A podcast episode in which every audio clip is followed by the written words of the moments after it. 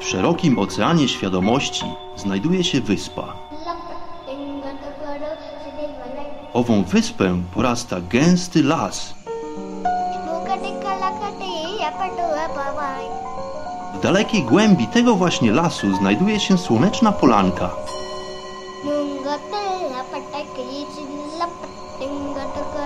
Przy tej oto polance w gorących promieniach słońca stoi sobie pewna magiczna chata.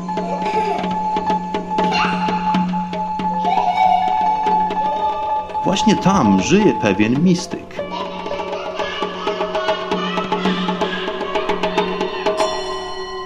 Mam na imię Bart i zapraszam wszystkich serdecznie do wysłuchania programu Chata Mistyka.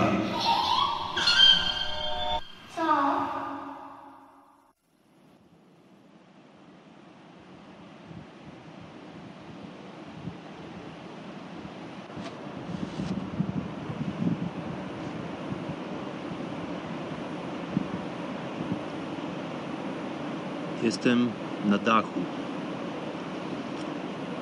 Namaste, moi drodzy.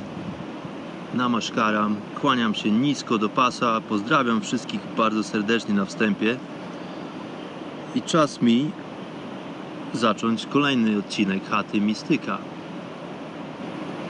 Drodzy słuchacze, jestem na dachu w sensie dosłownym i w trochę w przenośni.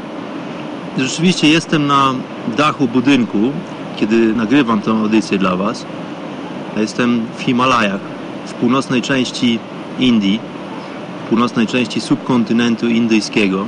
To nie są najwyższe partie Himalajów. Byłem na wyprawie parodniowej, głąb pasma tych gór, jakieś 240-250 km w głąb od tego miejsca, gdzie jestem obecnie.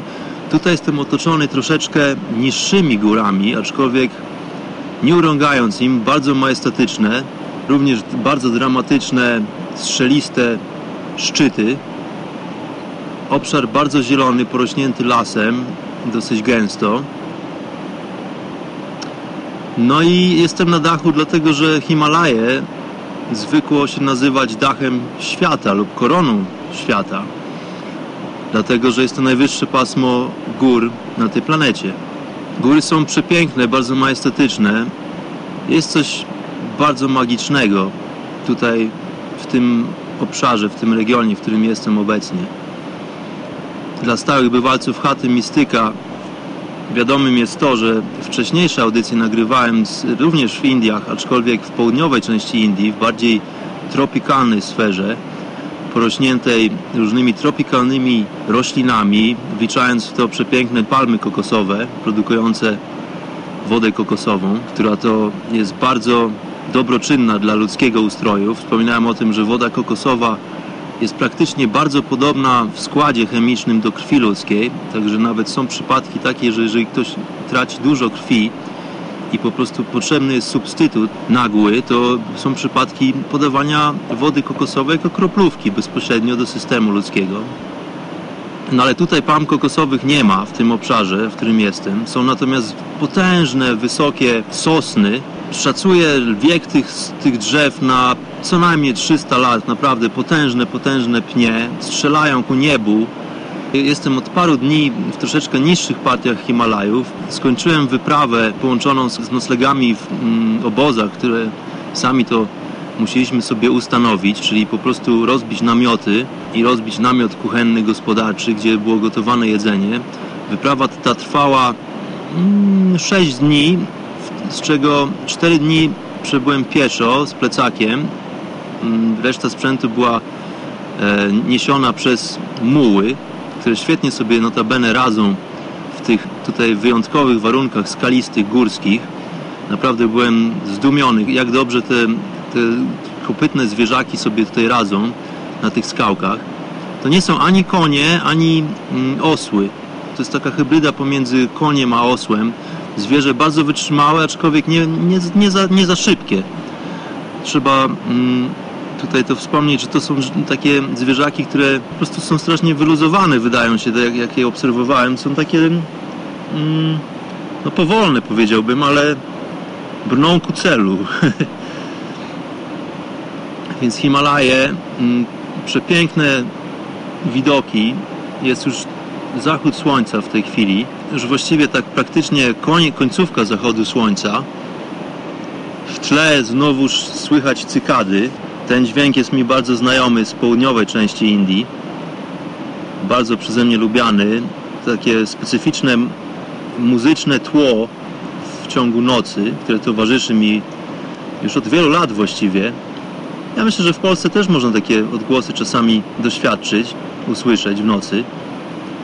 No ale tutaj w Indiach w jakiś sposób jest to bardzo powszechne. Gdziekolwiek e, nie jestem, gdziekolwiek się nie, nie poruszam, to zawsze ten odgłos cykad e, jako tło dla nocy jest, jest, jest obecne. E, widokowo wybornie. Jestem w takiej, jestem na zboczu, takim stromym zboczu właściwie, schodzącym ku dolinie. W dolinie znajdują się różnego rodzaju wioski połączone drogą. To nie jest jedna siedziba ludzka, to jest parę takich mniejszych wioseczek połączonych ze sobą główną drogą. Po tej takiej dosyć wy, wymagającej, powiedziałbym, wyprawie w góry, postanowiłem sobie troszeczkę odpocząć w takiej bardziej uczęszczanej miejscówce. Początkowo parę dni spędziłem w wiosce, która nazywa się Manali. Troszeczkę opowiadałem o niej w poprzednim odcinku. Idąc pieszo drogą z wioski Manali w kierunku właśnie tego domu, w którym się znajduję, a tak naprawdę ku ścisłości, na którym się znajduję obecnie, dlatego że jestem na dachu. Manali dzieli się na dwie części stara część i nowa część. Tą starą część upodobali sobie neohipisi, tak bym ich nazwał. Czyli taki po prostu takie ugrupowanie turystów, którzy są bardzo wyluzowani, korzystają tutaj z lokalnych walorów pogodowo, naturalnych, cenią sobie lokalne smakołyki, dlatego że kuchnia tutaj jest przewspaniała, głównie wegetariańska, aczkolwiek można dostać kawałek kurczaka, jakby ktoś się uparł ale wegetariańskie jedzenie tutaj w Dolinie, w Manali jest naprawdę przepyszne, całkiem niedrogie, nawet jak na warunki nasze europejskie to powiedziałbym tanie. No i oczywiście mm, wszechobecny dookoła kanabis. To o tym wspomniałem w poprzedniej części chaty Mistyka. Tutaj w tych częściach, w tych partiach gór, w Himalajach, kanabis rośnie powszechnie, jest po prostu, jest takim ziołem ponieważ ten kanabis to jest sativa, czyli to jest, e, to jest taki troszeczkę słabszy gatunek marihuany o długich liściach. Wygląda bardzo podobnie do, liście wyglądają podobnie do indyki, czyli do tych bardziej nasiąkniętych aktywną substancją THC roślin, te, które są bardziej znane nam w Europie, chyba zresztą na całym świecie.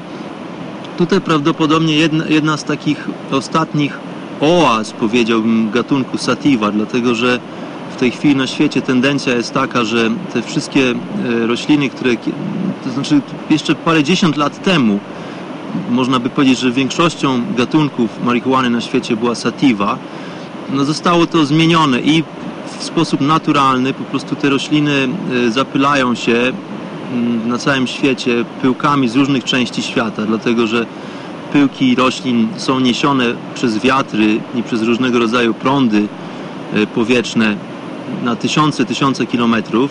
Dlatego w pewien sposób naturalny te rośliny przemieniły się w ten, te bardziej nasycone THC gatunki, czyli indyka właśnie, czyli tak zwana konopia indyjska.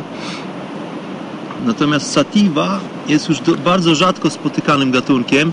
Zresztą ludzie też postarali się o to, żeby już jak najmniej satiwy było na świecie, dlatego że chodziło o to, żeby właśnie jak najmocniejsze wyprodukować jak gdyby produkty z, tej rośliny.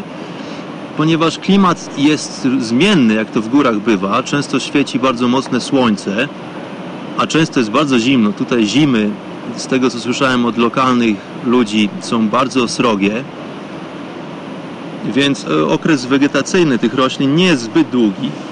No i one posiadają stosunkowo małą ilość stężenia THC w sobie, czyli tej aktywnej substancji THC. Nie wiem, jak jest substancją pod tytułem CBD, czyli CBD, która jest balansującą i e, zdrowotną substancją dla systemu ludzkiego. Takich danych nie mam, aczkolwiek co tutaj się robi? Ponieważ jest taka szeroka dostępność tych roślin wszędzie, one po prostu rosną wszędzie, i przy drodze, i, i na polanach. do odpowiedniej wysokości w górach. Jak już się pójdzie wysoko w góry, to nie ma już kanabis. Ale lokalna ludność produkuje tutaj bardzo specyficzny olej.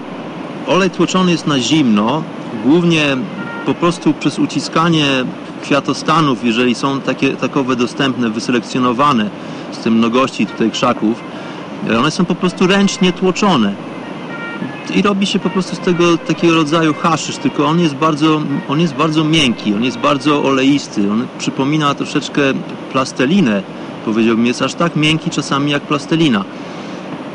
Więc to stężenie zostaje po prostu skompresowane do postaci takiej czarnej kuli, którą to zwykle tutaj lokalna ludność, lokalni farmerzy, czy też e, nawet takie starsze kobiety widziałem, po prostu produkują. No i głównie jest to sprzedawane e, dla turystów, dla tych, którzy właśnie w Manali świetnie się bawią. Jest to taki ruch neohipisów powiedziałbym. Głównie to są ludzie z Izraela. Nie ma co ukrywać, większość z nich pochodzi z państwa pod tytułem Izrael. E, znaleźli sobie tutaj jakąś taką enklawę, w pewnego rodzaju oazę w Indiach. To są ciekawe przypadki ludzi. Ja poznałem paru Izraelczyków tutaj, będąc poprzednim razem w Indiach. W większości oni po prostu przyjeżdżają tutaj po to, żeby odreagować.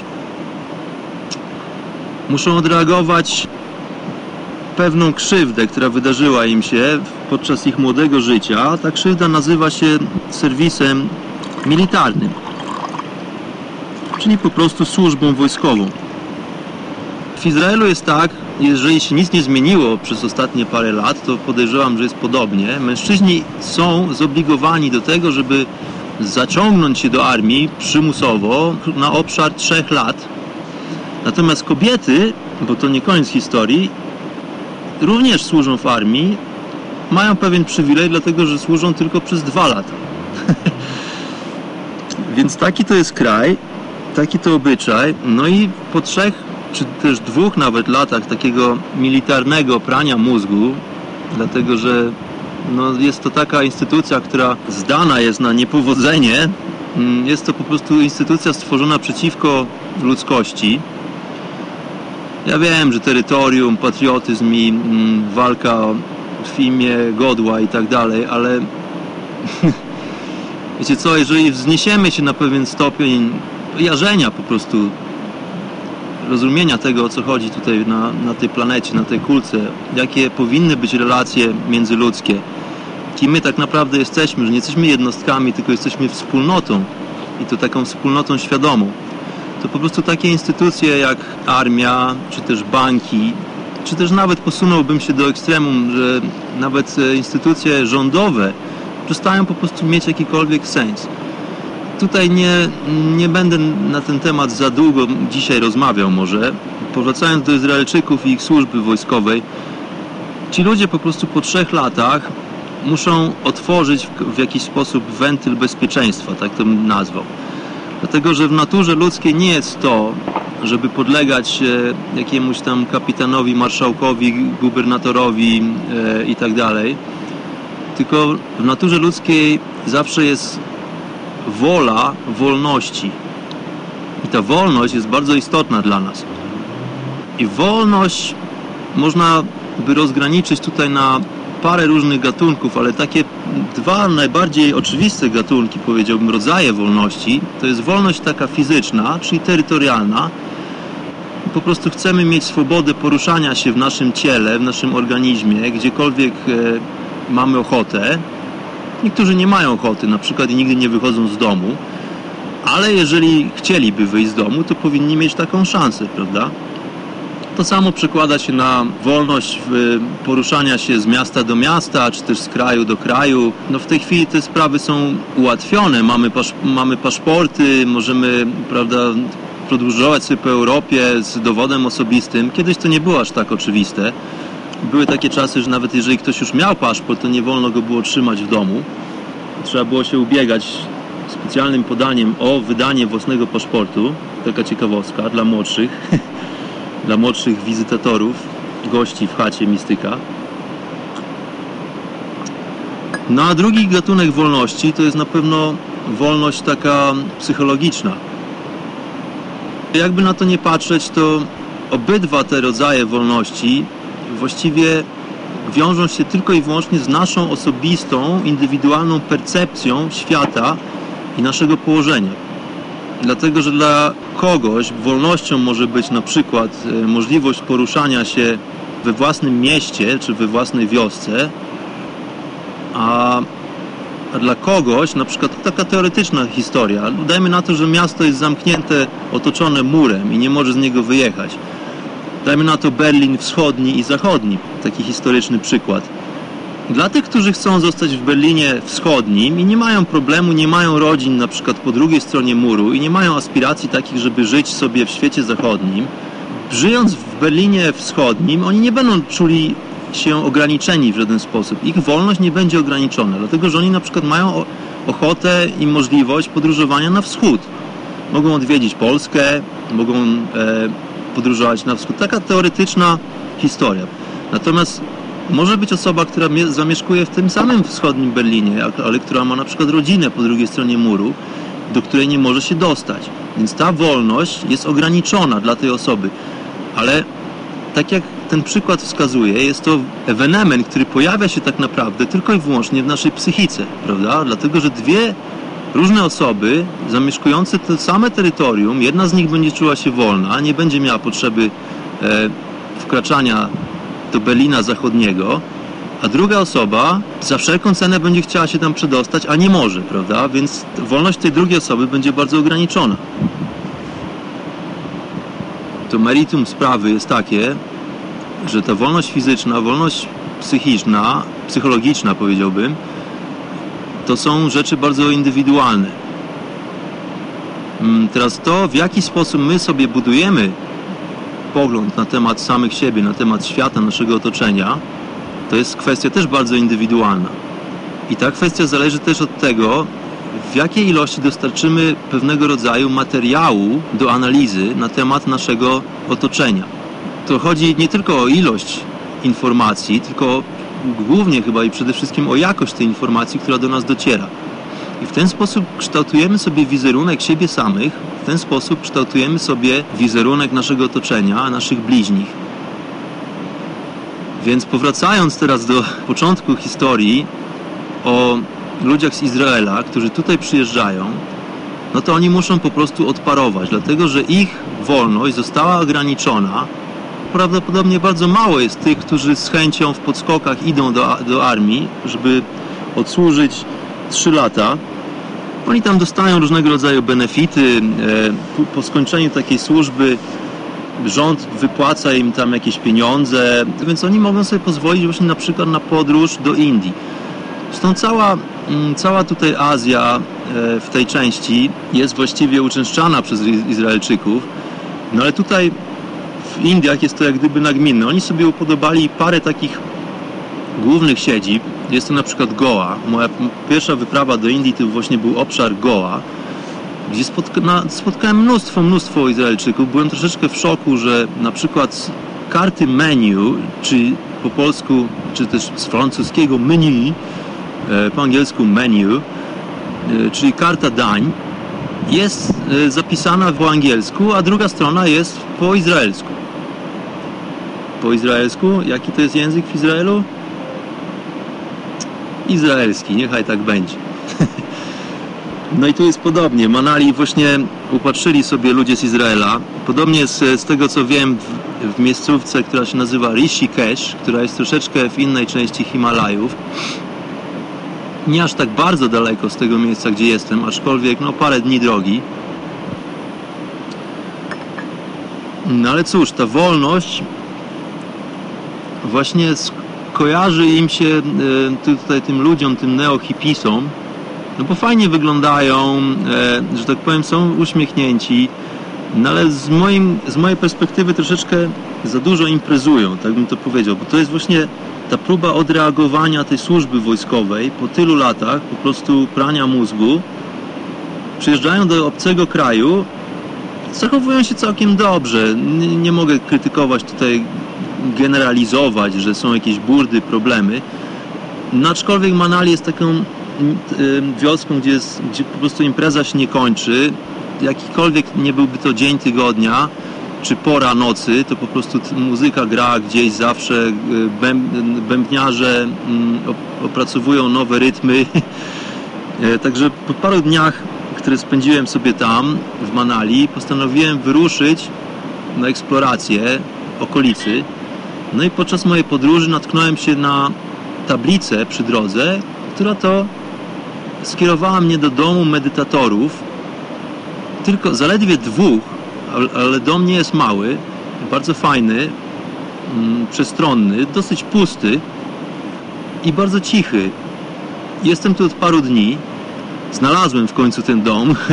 Dla tych, którzy słuchali poprzedniego odcinka, kiedy to byłem w drodze, a dosłownie na drodze i właśnie pieszo przemierzałem tutaj ustępy górskie, idąc z Manali już parę godzin, nie mogłem znaleźć ścieżki, która prowadzi do tego domu.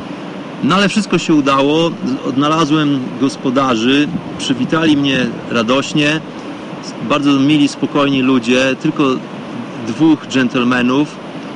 E, siedzą w tym domu tutaj w pięknych okolicznościach natury, na zboczu góry i medytują. Po prostu medytują. Mają swojego rodzaju praktyki, inne troszeczkę niż te, które ja poznałem w południowych Indiach, w Ashramie. Mają też innego mistrza. Mistrz nazywa się Osho. Pewnie wielu z Was to, to imię jest znajome. Osho był mm, dosyć znanym powszechnie na świecie, nie tylko w Indiach, przywódcą duchowym, czy też takim liderem duchowym. On nigdy nie nazywał się guru, wręcz przeciwnie, on mówił, że on nie jest guru, tylko on jest przyjacielem wszystkich. No ale to jest kwestia tylko ubrania tego w słowa. Jego techniki były inne, to, to był człowiek, który nie praktykował jogi w takim sensie, w jakim ja poznałem jogę w ashramie w południowych Indiach. On zajmował się techniką zwaną vipassana, czyli stricte medytacyjną techniką, troszeczkę połączoną z e, technikami oddechowymi. Wspaniała postać. Ja, na, ja Osho znałem dużo wcześniej, zanim poznałem Sadguru właściwie. Mm, tutaj muszę się przyznać, że podróżując po tych ścieżkach świadomości i podejmując próby odkrywania nowych horyzontów, natrafiłem na Osho dużo wcześniej niż Sadguru. Z Osho problem był taki, że on opuścił swoje ciało, bo to się tak nazywa, wśród osób, wśród istot oświeconych. Opuścił swoje ciało w roku 1990, chyba z tego co pamiętam. Więc on troszeczkę, pomimo tego, że miał bardzo dużą popularność i, i tutaj w Indiach, i w Europie, i w Stanach Zjednoczonych, to on troszeczkę za wcześnie zaistniał odnośnie tej ery komunikacyjnej, odnośnie ery internetu, połączeń telefonicznych. W dzisiejszych czasach na przykład siła organizacji pod tytułem Isha Yoga Center, czyli tego ashramu, w którym spędziłem tu parę miesięcy, siła poza tym, że lider tego całego przedsięwzięcia Sadguru, e, mój duchowy mistrz, człowiek, który, który znowu roz, rozpowszechnia oryginalną, klasyczną jogę, hatha jogę, jego atutem jest to, że jest niesamowicie sympatycznym człowiekiem przede wszystkim, bardzo radosnym, e, uwielbiającym życie, człowiekiem, który przeży, przeżył już sporo różnych doświadczeń pozytywnych i negatywnych w swoim odczuciu istnienia. Człowiek, który ma niesamowity talent do prowadzenia rozmów i również dyskursów z innymi ludźmi, dlatego że ma dużo ludzi, którzy, którzy próbują podważyć jego jak gdyby autentyczność. Autorytetem jest sam, sam w sobie, po prostu lata jego pracy spowodowały, że mnóstwo ludzi podąża i słucha wykładów Sadguru. Zresztą jest stałym bywalcem e, w Organizacji Narodów Zjednoczonych, e, wypowiada się na różnego rodzaju tematy polityczne i ekologiczne. No i ma niesamowity dar wymowy i po prostu ubierania jako mistyk jest w stanie określić stany pozazmysłowe w bardzo zgrabny y, sposób i ubrać to w słowa, co nie jest aż tak proste. Dla Sadhguru czy dla Osho, właśnie takich typowych, klasycznych mistyków, próba przetłumaczenia doznań pozazmysłowych i ubranie to w język, ubranie to w słowa, wydaje się sztuką bardzo łatwą. Aczkolwiek dla nas, jest to atu, atutem na tyle, że po prostu jesteśmy w stanie zrozumieć, albo przynajmniej doświadczyć takiego ułamka zrozumienia tego, co może zapewnić nam praktyka duchowa. Jesteśmy w stanie słyszeć opowieści kogoś, kto określa słowami to, co jest praktycznie nie do określenia słowami. To jest troszeczkę nielogiczna sprawa, dlatego że wykraczając poza nasze doświadczenia zmysłowe, czyli podczas, po, poza to, co, czego nauczyliśmy się tylko za pośrednictwem naszych pięciu zmysłów, pozostawiamy w tyle obszar logiki. Logika po prostu nie funkcjonuje już, kiedy wzniesiemy się na pewien poziom doznawania stworzenia, doznawania świata. Tylko do pewnego stopnia jesteśmy w stanie wytłumaczyć sobie pewne sprawy słowami, dlatego że te słowa mają dla nas znaczenia. Znowuż e, sprawa bardzo indywidualna. To, jak rozumiemy dźwięk, to jest tylko i wyłącznie nasza siatka interpretacyjna, dlatego że to, że ja mówię w tej chwili do Was, drodzy słuchacze, i że Wy rozumiecie ten dźwięk, ten po prostu hałas tak naprawdę, który ja wydaję jako słowa, to jest kwestia indywidualnej interpretacji każdego z Was. Dlatego, że my umówiliśmy się, że dźwięk taki zgrzyc, zgrzytający, świerszczący, szeleszczący będzie oznaczał to. I okej, okay, w ten sposób się komunikujemy, ale jest to jak gdyby troszeczkę droga naokoło, gdyby na, na ten temat e, tutaj porozważać troszeczkę dłużej. Ale może zostawimy to na, innym, na inną okazję. Ja doleję sobie tutaj herbatki, którą to przyniosłem ze sobą w dzbanku na, na ten wieczorny tą wieczorną pogawędkę. Herbatka, moi drodzy, jest bardzo smakowita i bardzo wyjątkowa, dlatego że herbatka ta składa się z ziół, które to pozbierałem dzisiaj podczas mojego spaceru. Dzisiaj znowu wyszedłem, oczywiście eksplorować tutaj okolice. Dolina przepiękna, zielona, wodospady po każdej stronie, potężne, może nie wielkie w szerokości, ale bardzo, bardzo długie, wysokie. Po środku doliny płynie rzeka, jak to na dolinę przystało, z potężnymi głazami. No i słuchajcie, moi drodzy, dzisiaj idąc sobie, eksplorując tutaj okoliczne wioski, nazbierałem troszeczkę ziół i ziółek i właśnie z tych ziółek zrobiłem sobie herbatkę, którą to tutaj radośnie popijam na dachu, kiedy snuję to właśnie dla Was tą historię. No ale jakie to ziółka? Jest ich tylko parę. Znalazłem troszeczkę świeżej mięty, Także zerwałem parę gałązek świeżej mięty. Oczywiście w mojej herbatce również jest parę gałązek świeżego kanabis, specjalnie wyselekcjonowanego przeze mnie. No i znalazłem też zioło tymianku. Tymianek bardzo aromatyczny, bardzo pachnący, także zerwałem parę takich malutkich gałązek tymianku. On ma takie małe listki. No i również to znajduje się w mojej herbatce którą to zaparzyłem w garnku w gorącej wodzie. Nie gotowałem, tylko zagotowałem wodę, a później wrzuciłem zioła już po wyłączeniu gazu, dlatego że taką metodę wszystkim polecam. Generalnie jakiekolwiek zioła medyczne czy relaksacyjne nie powinny być zagotowywane w wodzie. Taka ciekawostka. Najlepiej po prostu wodę doprowadzić do wrzenia, wyłączyć, i wrzucić ziółka i po prostu przykryć pokrywką i odczekać. Tak na, na, najlepiej odczekać przynajmniej z pół godziny. Wtedy sobie fajnie ta woda nasiąknie. Jak już się trochę ostudzi, to dodałem sobie do mojej herbatki miodu, lokalnego miodu. Tak jak wspomniałem, miód jest bardzo zdrowotny, bardzo korzystny dla człowieka. Również taka super substancja organiczna. E, również skład bardzo przyjazny dla krwi ludzkiej, dla, dla struktury człowieka. Tylko tak jak wspomniałem kiedyś w odcinku pod tytułem Jedzenie, miód jest bardzo dla nas zdrowy, aczkolwiek nie można go gotować, nie można go wrzucać do gorącej wody, tudzież herbaty, tudzież kawy. Dlatego, że miód po prostu ścina się i, i zachodzi, zachodzi reakcja chemiczna, w której to miód zaczyna być toksyczny dla naszego organizmu. Więc miód jest bardzo zdrowy, ale tylko w formie zimnej lub w letniej wodzie, ciepłej wodzie, ale nie w wodzie gorącej. Także tutaj taka uwaga, ciekawostka, więc moja herbatka jest również z lokalnym miodem. Mmm. Wybornie smakuje, wybornie. Kanabis. No i mięta oczywiście. Także w takich jestem tutaj okolicznościach. A gdzie szedłem dzisiaj? Słuchajcie, szedłem do pobliskiej wioski, w której to odbywał się dzisiaj festyn. A w ogóle może, może zacznę od tego, skąd dowiedziałem się o tym, że w pobliskiej wiosce jest festyn.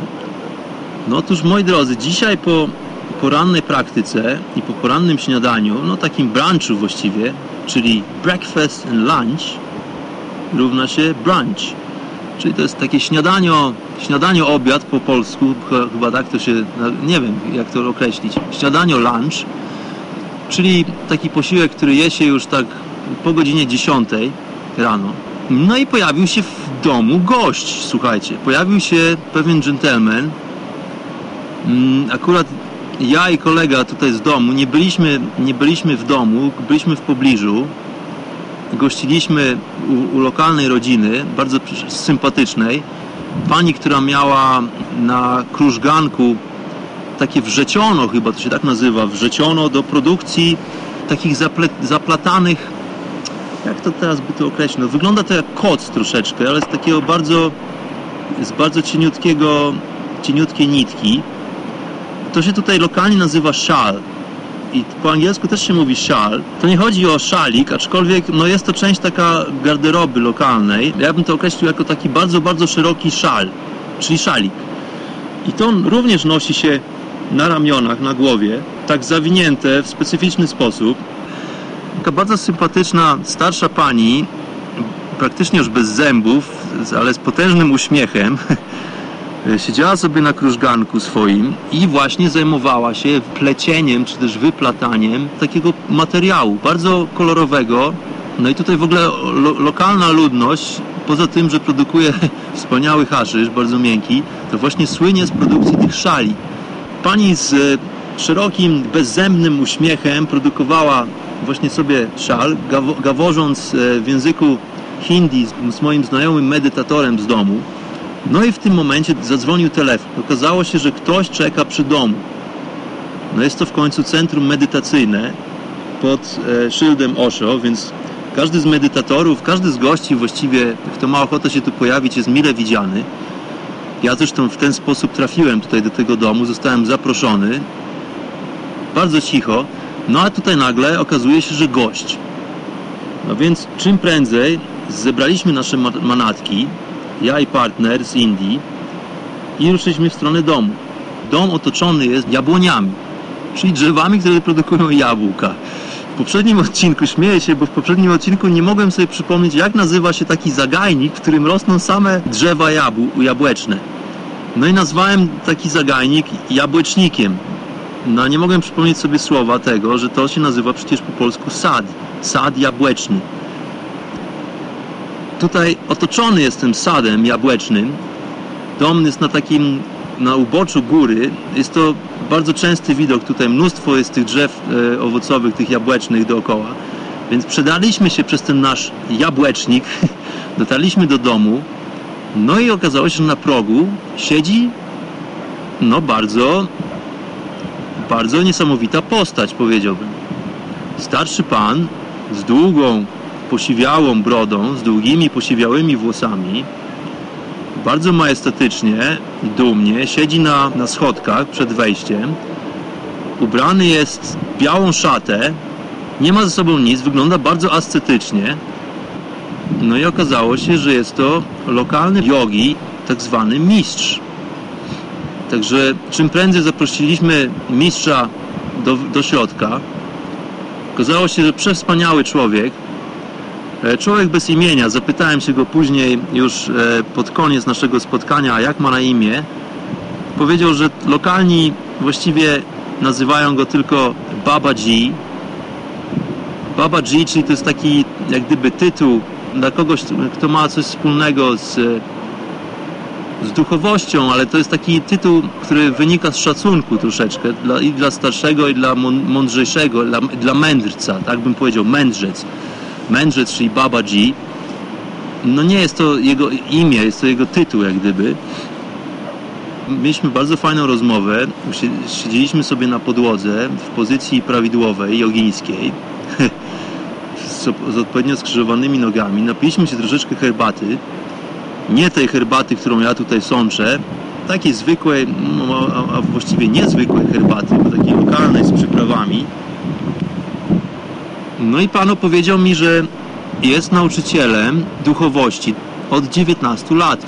Pobierał nauki u swojego mistrza przez 5 lat. Mm, od roku 1994 do 99 był uczniem.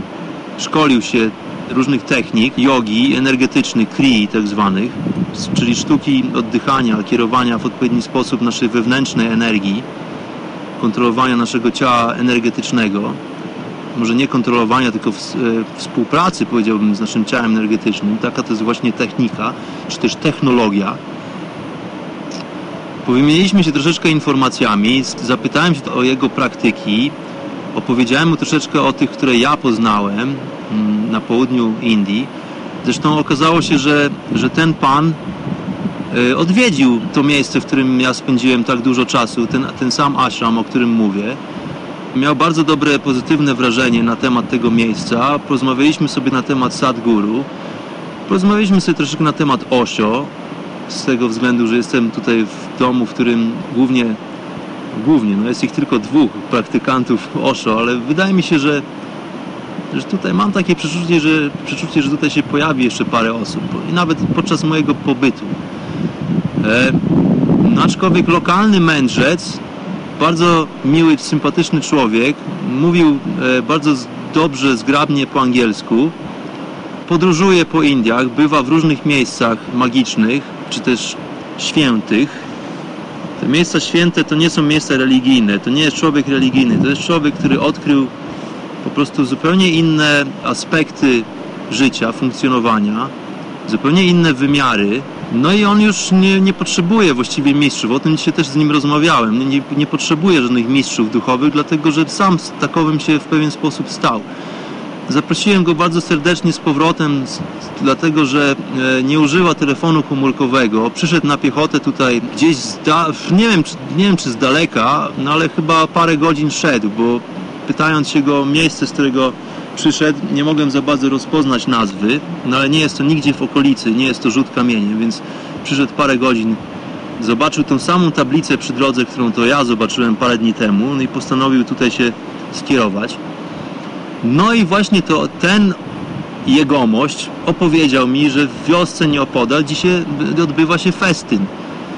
On już na festyn się nie udał, wyruszył z powrotem w stronę swojego domostwa, natomiast ja z moim partnerem tutaj z domu wyruszyliśmy właśnie do pobliskiej wioski, aby zobaczyć o co chodzi z tym festynem. Lokalna ludność zgromadziła się z różnych wiosek. E, panie były poubierane w najlepsze suknie sari, takie wyszywane, świecące, ze świecącą nitką. Panowie nosili tradycyjne, tutaj lokalne takie czapki, kapelusze. Oprócz tego byli tancerze i muzycy. Był cały zespół, który grał na... Panowie walili po prostu w bębny, jak należy, różnego rodzaju i różnej wielkości bębny. Paru panów miało takie potężne trąby, w które to trąbili, e, produkując mnóstwo hałasu, bo to nie były przyjazne dla ucha dźwięki. Ja już słyszałem takie dźwięki w południowych Indiach. Z jakiegoś powodu ci trębacze nie grają melodii, tylko oni po prostu produkują hałas tymi trąbami. No ale taka widocznie specyfika tego. Oczywiście jak to na jarmark przystało, mnóstwo było e, sprzedawców i sprzedawczyków, różnych bibelotów, plastików i lokalnego jadła. Skosztowałem również potrawy lokalnej u bardzo miłej pani, która siedziała sobie po turecku pod takim gankiem, na, czy też na ganku domu, na przedzie domu. Potrawa nazywa się momos. Momos to jest nic innego jak takie pierogi właściwie. To są takie pierożki, ale w zupełnie inny sposób zwijane niż te takie klasyczne polskie płaskacze. Te są zaklejane w taki specyficzny sposób do góry. I bardzo fajne jest to, że to ciasto w tych pierogach jest bardzo cieniutkie. One zresztą są gotowane na parze.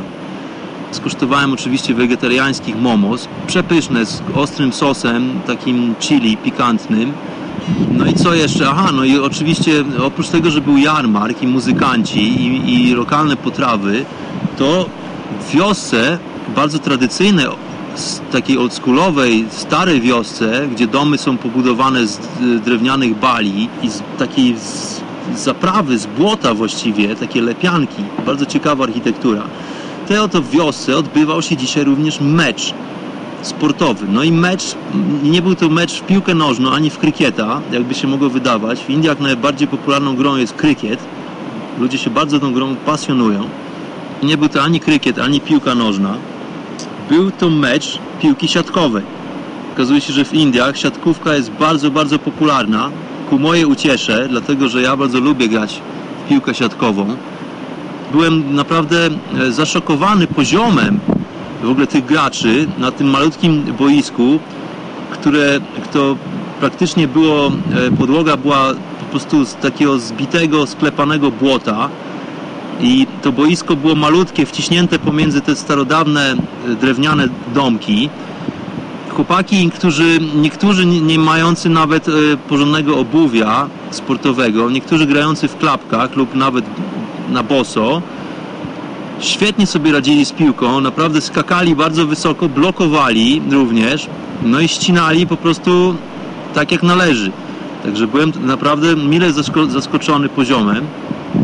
No ale Indie, kraj potężny i rozległy, także wiele niespodzianek tutaj e, można napotkać. Najlepiej sobie chyba po prostu nie robić żadnych opinii na ten temat. Po prostu nie osądzać nic i, i czekać na, na to, jak to się pojawi, jak to się zajawi, przecież przejawi. No i podobnie było z tym meczem siatkówki. Byłem mile zaskoczony, poglądałem radosny tłum. No ale teraz o samych ludziach. Zauważyłem, że zmieniła się dosyć istotnie karnacja tutaj lokalnych ludzi.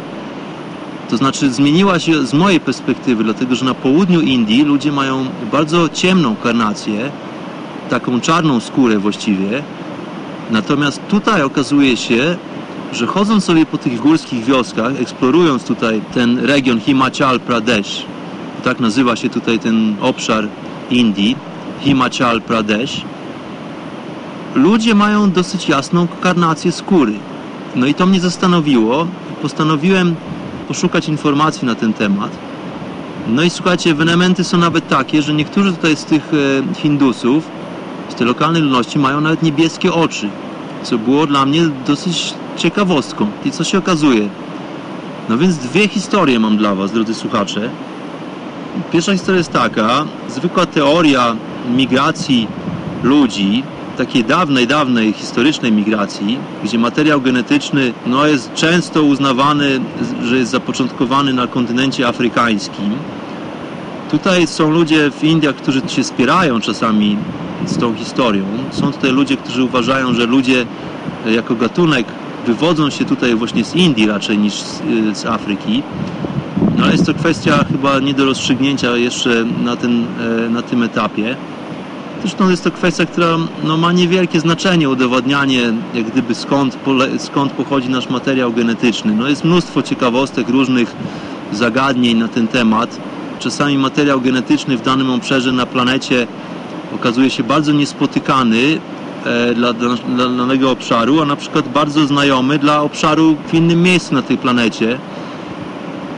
Taka ciekawostka, kiedyś czytając historie lechickie, czyli to skąd pochodzą nasi przodkowie, czyli na długo przed Polanami, przed Słowianami, czyli takie naprawdę nasze najstarsze zakamarki historii. Pod względem materiału genetycznego Lechici byli bardzo zbliżeni do pewnej kasty społecznej pochodzącej właśnie tutaj z Indii.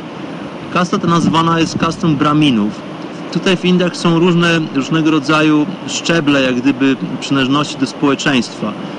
One bardzo często kojarzą się nie tylko z wpływami klanów, z których to pochodzą ludzie, ale bardzo często również wiążą się z kolorem skóry.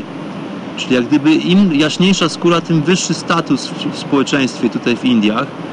Więc taka ciekawostka, że na przykład właśnie materiał genetyczny lechitów rzekomo był bardzo podobny, czy też na odwrót, e, z materiałem genetycznym braminów parę tysięcy lat temu. No skąd to się bierze? Nie wiadomo. Albo migracja, jakaś ludzi, albo po prostu wszyscy rzeczywiście pochodzimy z jednego korzonka, z jednego źródła.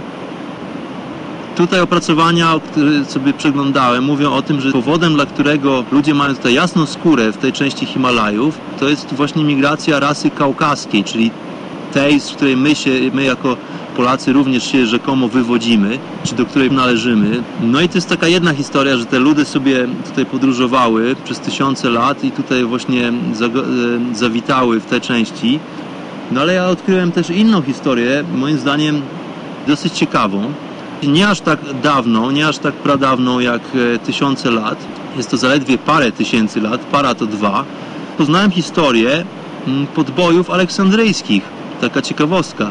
Otóż tak, okazuje się, moi drodzy, że Aleksander Wielki w swoich e, po prostu chorych e, uzurpowaniach władania światem, czy też przejmowania innego imperium, które to właśnie w tym czasie istniało, które rozpościerało się praktycznie na cały znany nam świat, imperium, które targane było wewnętrznymi konfliktami. On właśnie sobie, pan Aleksander, tak zwany Wielki, taki sobie przydomek nabył, on postanowił sobie te konflikty wewnętrzne tarcia tego imperium wykorzystać i zaczął po prostu po, podbijać co róż e, to nowe grunty, wyruszając oczywiście z Grecji, dlatego że Pan był Grekiem. Głównym jego przeciwnikiem, główną jego zagwozdką to byli Persowie. Z jakiegoś powodu bardzo nienawidził Persów i chciał ich pokonać, miał jakieś takie dziwne ambicje, a może po prostu kompleksy jakieś miał z, związane z, z Persją, czyli obecnym obszarem Iranu. Więc pan Aleksander podbił sobie Persję, udało mu się po prostu tą ekspedycję na wschód przeprowadzić, to trwało latami. No i dotarł w końcu do obszaru, który zwany jest Pakistanem. Z Pakistanu również e, brnął nadal na wschód. Okazało się, że do, dotarł do miejsca, które zwane jest obecnie Punjabem. Punjab to jest obszar Indii Czyli wtargnął po prostu na Hama do Indii, do tej północno-zachodniej części Indii właśnie. Z jakiegoś powodu niewyjaśnionego, są różne na ten, na ten temat historie, zawrócił swoje wojska. Są historie takie, że, że wojsko jego było wymęczone latami po prostu żmudnej wędrówki daleko od domu, od Grecji. I kiedy dotarli do Indii i zaczęli tutaj działania militarne w Indiach, jedna z historii opowiada o tym, że nigdy żołnierze greccy nie widzieli słoni. A tutaj w armii indyjskiej oczywiście powszechnie używane były słonie jako zwierzęta bojowe. Więc Grecy rzekomo wystraszyli się tych słoni, nie wiedzieli za bardzo jak na swoich konikach ogarnąć sytuację wśród tych potężnych zwierząt, trąbiących i szarżujących na nich e, z tymi swoimi wielkimi kłami rzekomo przekonali Aleksandra Wielkiego, żeby po prostu za, zaniechał już misji. No i chłopaki powiedzieli, że po prostu już wystarczy. Podbili praktycznie cały świat, a mapy w tamtych czasach no, nie były zbyt precyzyjne, zbyt dokładne. Więc chłopaki powiedzieli, że już są na końcu świata właściwie. Jak doszli do końca świata, gdzie potwory z trąbami po prostu szarżują na nich, to może już jest czas wrócić do domu. No i Alex popatrzył na swoich chłopów, wymęczony i wychudzony i powiedział, no dobra, to już nam wystarczy, podbiliśmy Persję, jestem największym panem świata i możemy wracać do domu. Także to jest jedna z historii, no ale co się okazuje? Jak to po prostu żołnierze i wojacy nauczeni do rubieży, mordowania i gwałtu rozpowszechnili po prostu panowie swoje geny tutaj w tej północno-zachodniej części Indii. No, ponieważ obszar jest dosyć mało dostępny, zimą praktycznie niedostępny, to właśnie okazuje się, że tutaj te geny Aleksandryjczyków przetrwały. No i rzekomo to właśnie jest efektem tego, że tutaj wśród lokalnej ludności wi wi widzę, podróżując, chodząc sobie po tych lokalnych wioskach, bardzo dużo ludzi o takiej bardzo jasnej karnacji, powiedziałbym nawet białej karnacji skóry przepiękne kobiety, przepiękni mężczyźni o bardzo charakterystycznych rysach twarzy, panie o długich czarnych włosach, z takimi wystającymi lekko, no powiedziałbym nawet nie lekko, kośćmi policzkowymi. Niektóre mają niebieskie oczy, błękitne, no naprawdę ewenement. Ta historia podoba mi się również. Jest to historia dużo młodsza. Jeżeli tutaj Alex zapędził się w swojej szubrawczej gonitwie, no to może jest to właśnie dowodem na to, że te geny Greków przetrwały tutaj w tych niedostępnych partiach górskich. No i cóż, popiję sobie herbatki. Rozejrzę się dookoła. Słuchajcie, od paru odcinków nie oddychamy, ale mam nadzieję, że pamiętacie o oddechu.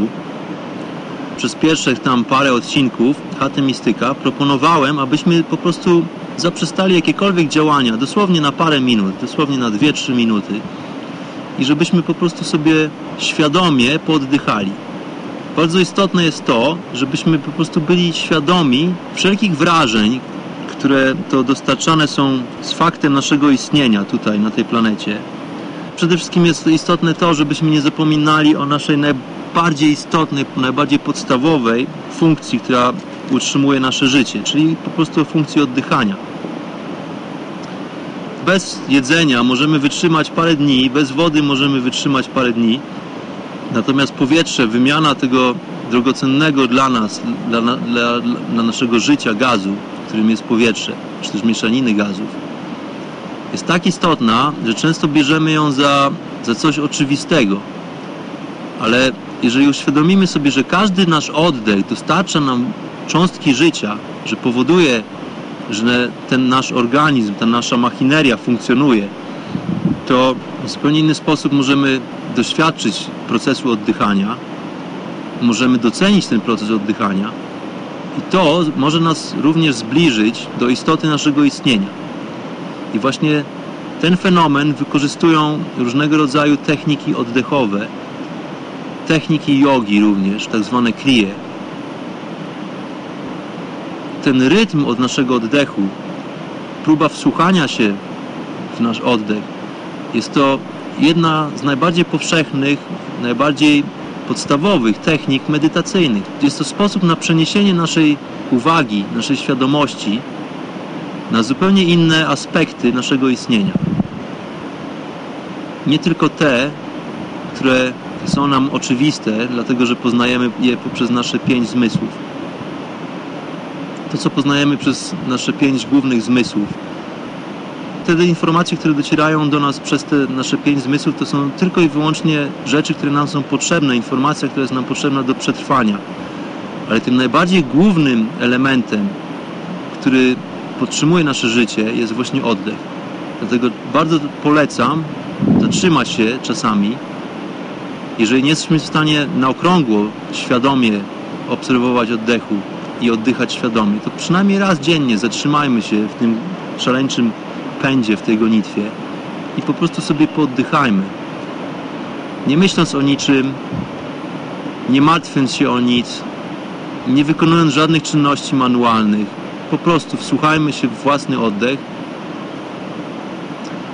i zapewniam Was, że takowa praktyka przynosi nieprawdopodobne skutki. I zdrowotne pod względem zdrowia naszego organizmu, balansu naszego organizmu, no i pod względem mentalnym, psychologicznym. Ta technika po prostu jest aż tak prosta, ale tak bardzo skuteczna, że polecam ją naprawdę bardzo serdecznie wszystkim. Także dzisiaj, aby tradycji udało się zadość, już na sam koniec proponuję, żebyśmy sobie poddychali. Zwykle ten, to oddychanie to jest taki przerywnik w trakcie chaty mistyka, ale dzisiaj, skoro siedzę na dachu, jestem na dachu tego świata, to zapraszam Was wszystkich serdecznie, żebyśmy sobie na koniec wspólnie, świadomie poddychali. Jeżeli jesteście w stanie, to zostawcie wszystkie czynności manualne, dosłownie na parę minut. Usiądźcie sobie wygodnie na krześle, a najlepiej to na podłodze, ze skrzyżowanymi nogami. Plecy są proste. Połóżcie dłonie na swoich udach, ale w ten sposób, że dłonie otwarte są do góry. Teraz zamknijmy oczy Posłuchajmy przez chwilę odgłosów świerszczy które towarzyszą mi dzisiejszej nocy, dzisiejszego wieczoru w północnych Indiach, wysoko w górach, w Himalajach. Weźmiemy sobie trzy i tylko trzy głębokie wdechy poprzez nos i wykonamy wydechy. Weźmy pierwszy, bardzo głęboki wdech nosem i wydychając powietrze nosem, zrelaksujmy się. Teraz weźmy drugi, bardzo głęboki wdech nosem wydychając powietrze nosem, zrelaksujmy się jeszcze bardziej. Teraz trzeci, bardzo głęboki wdech nosem i wydychając powietrze powoli nosem, zrelaksujmy się już kompletnie.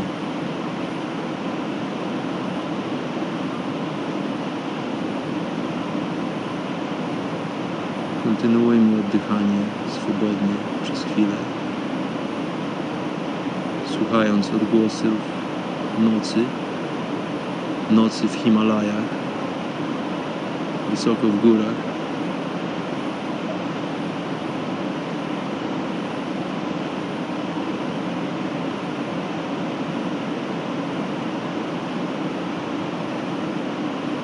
Zrelaksujmy się do końca.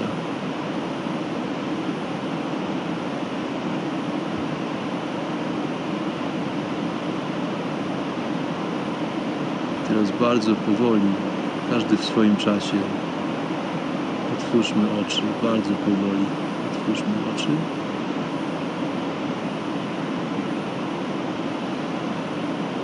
I uśmiechnijmy się, bo jesteśmy bardzo zrelaksowani i wykonaliśmy właśnie pierwszy krok w kierunku medytacji, zrozumienia i poznania nas samych, naszej planety, naszej galaktyki tego wszechświata. A tymczasem Borem Lasem żegnam się z Wami bardzo serdecznie. Dziękuję wszystkim za odwiedzenie skromnych progów chaty Mistyka. Zapraszam wszystkich bardzo serdecznie do słuchania poprzednich audycji Chaty Mistyka, które to archiwizowane są na stronie www.paranormalium.pl w dziale archiwum MP3. Wystarczy wpisać Chata Mistyka. I również zapraszam wszystkich do słuchania Chaty Mistyka na kanale Paranormalium na YouTubie, gdzie również znajduje się archiwum naszych audycji i przygód i naszych podróży po świadomości i po różnych ciekawych częściach świata. Pozdrawiam wszystkich serdecznie, abyście zdrowi byli. Mam na imię Bart i zapraszam wszystkich do kolejnych odcinków, epizodów Chaty Mistyka. W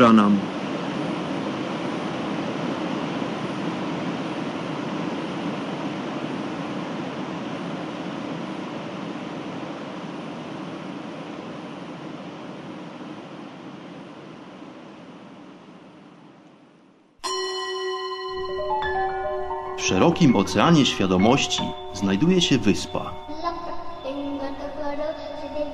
Ową wyspę porasta gęsty las. W dalekiej głębi tego właśnie lasu znajduje się słoneczna polanka.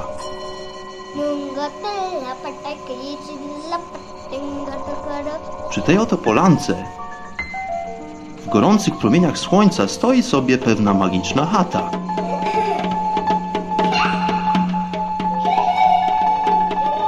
Właśnie tam żyje pewien mistyk.